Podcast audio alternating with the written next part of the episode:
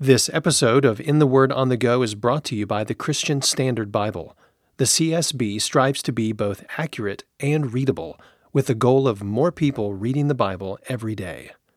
I like it because whether you've grown up around the Bible or not, you can use it for deep study or for daily reading. To learn more, visit csbible.com.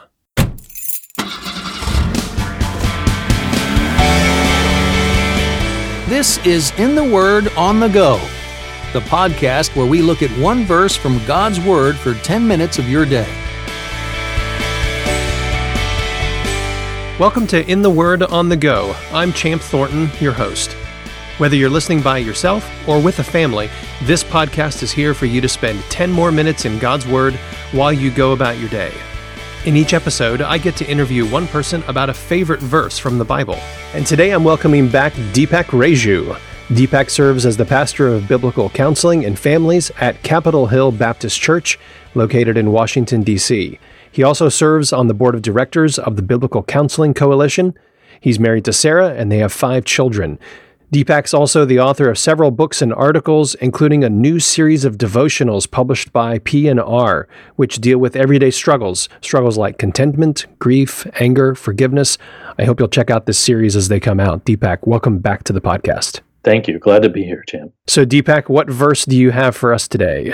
We've got 2 Kings 5, verses 11 and 12. But Naaman went away angry and said, I thought that he would surely come out to me and stand and call on the name of the Lord his God and wave his hand over the spot and cure me of my leprosy. Are not Abana and Pharpar, the rivers of Damascus, better than all the waters of Israel? Couldn't I wash in them and be cleansed? So he turned and went off in a rage. Well, I look forward to hearing what you have to say about these verses. They're not ones that I would expect as meeting the descriptor of favorite verses of the Bible. So tell us, why are these verses among your favorites? Well, I am like all the rest of humanity. I'm a prideful man, and I need to have verses in my life that deal with pride. Hmm. So there, there's a lot of rich verses in the New Testament that help us, like James 4 6, God opposes the proud and shows grace to the humble. Right. Yet this this is a story that illustrates, uh, I think, how God deals with our pride. And, and, as we open up the story, it helps us to see how um, how God can help us in in dealing with our pride always a good reminder. We need to be reminded about the need to fight against pride and to cultivate humility in our lives regularly. So I'm glad you picked these verses. So if you were to put these verses in your own words, then, Deepak, what would that sound like? It would be something like I'm not a leper. I'm a great and mighty warrior. This is Naaman speaking. Right. I came here expecting a huge show in healing me. And aren't the rivers in my country better than the mangy rivers here in Israel? Why did I travel so far? Are, are, are not the rivers in Damascus much better than the rivers of Israel? Why am I bothering traveling so far to hear this message? All right. I want to read it again. Before we do that, what's the context that leads up to these verses? Yeah, so the, the story this is dropping in the middle of the story. It starts with Naaman, who is the mighty commander over Syria, and he's described as a as a great man high regard, highly regarded by the king, a man of great valor. At the end of verse 1, we learn that Naaman has leprosy. Hmm. And after all the accolades, the end of that verse lands like a thud. This wow. great man has a skin disease and he doesn't know how to find healing or there's no rescue for him.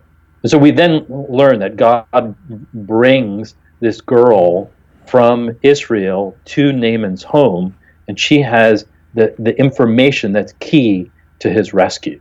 She knows that there is a God who can rescue him, and she tells Naaman's wife about a prophet in Israel. So Naaman then, in his enthusiasm, rushes to the king of Syria, and the king of Syria sends him to the king of Israel. The king of Israel panics, and while he's panicking, then Elisha finds out about this and says, Send Naaman to me. So Naaman, with his entourage and all his money and all his goods, shows up at Elisha's door. And Elisha, rather than going to the door of this great commander, sends a messenger. This is verse 10, right before the verses that, that we're talking about. It says, Go wash yourself seven times in the Jordan, and your flesh will be restored, and you will be cleansed. That was the, the message from the messenger that Elijah sent to the door while Naaman was standing there waiting for a healing and an answer. And in verses 11 and 12, which I'm going to read, we get Naaman's response to the instructions of Elisha. So I'm going to read out of the Christian Standard Bible, beginning in verse 11, 2 Kings 5.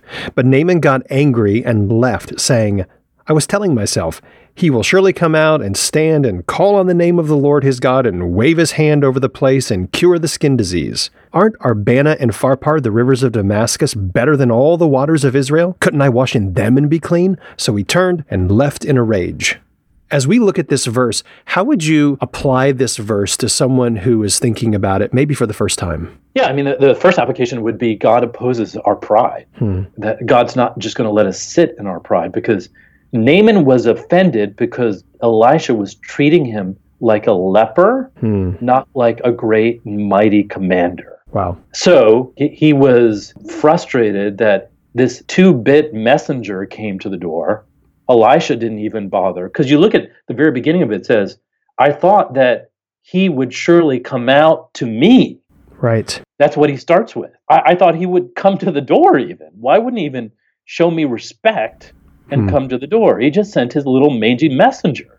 And, and so he's frustrated because he's come all this way. And instead, what Elijah does is say, you know what? Just go to the river here in Israel and cleanse yourself by washing yourself seven times and you'll be healed. This is not what I expected. This is not what I expected God to do. So he wants healing on his own terms, not yeah. the simple way that the Lord wanted. He wants a big show and big lights because he's a big guy who's got an issue that he wants fixed. Yeah, very much so. And actually, what you find out is you know, before he left, he loaded himself up with goods and gold and all kinds of material because he was ready to buy a healing. Hmm. I'm, I'm sure that's what he encountered in Syria. He encountered all the faith healers who did all kinds of things, or all the false god priests who did all kinds of things. And so he was ready to get what he needed. And yet Elijah just gives him this simple cleansing ritual. Do you see these verses as having parallel significance to the way we receive the gospel of Jesus Christ today? Oh, sure. We have all kinds of expectations for God. And in our pride, we expect God to operate a certain way in our life. You just think of the the things that we wrestle with. God, why didn't you heal me of this cancer? Hmm. Or God, why didn't you save my child? Or God, why aren't you making the shame and guilt go away? God, there are all kinds of things that we expect from Him. Uh, and, and, and yet, what is He doing? God opposes our pride. He upends us in our pride. He doesn't give it to us on our terms, He gives it to us on His terms. He gives us the gospel in a, in a way that probably none of us would have ever conceived landing in our own life in the way that it does and rearranging our internal world and then uh, eventually our whole life. So, if that's the way that God acts toward us, what does that teach us about what He's like? Well, I mean, first of all, uh, God is jealous for His own children. That he, He's He's not going to leave us in our sin, but He's going to rescue us from our foolishness and our pride. And part of the way He does that is going to be offensive to us. Hmm. He, he's, he's willing to offend our pride in order to help us face up to it and deal with our sin. So God deals with us by his grace in a way that meets our need and exalts himself as our savior instead of us getting that place. Yes. So Deepak, thanks for being with us today. Would you pray this verse for all of us as we close? Lord, we, we, we all struggle with pride. We, we all are, are foolish in our own ways. And so we need you, uh, as, as hard as this is to pray, we need you to come and oppose our pride, rearrange our expectations, help us to grow in our faith and trust of you. That you are supreme, that you know what's best for us, and that you love us through all of this. We pray in your Son's name. Amen. Amen. Thanks for listening to In the Word on the Go. This episode is brought to you by the Christian Standard Bible. For more information about this podcast or to listen to past episodes, visit wordonthego.net.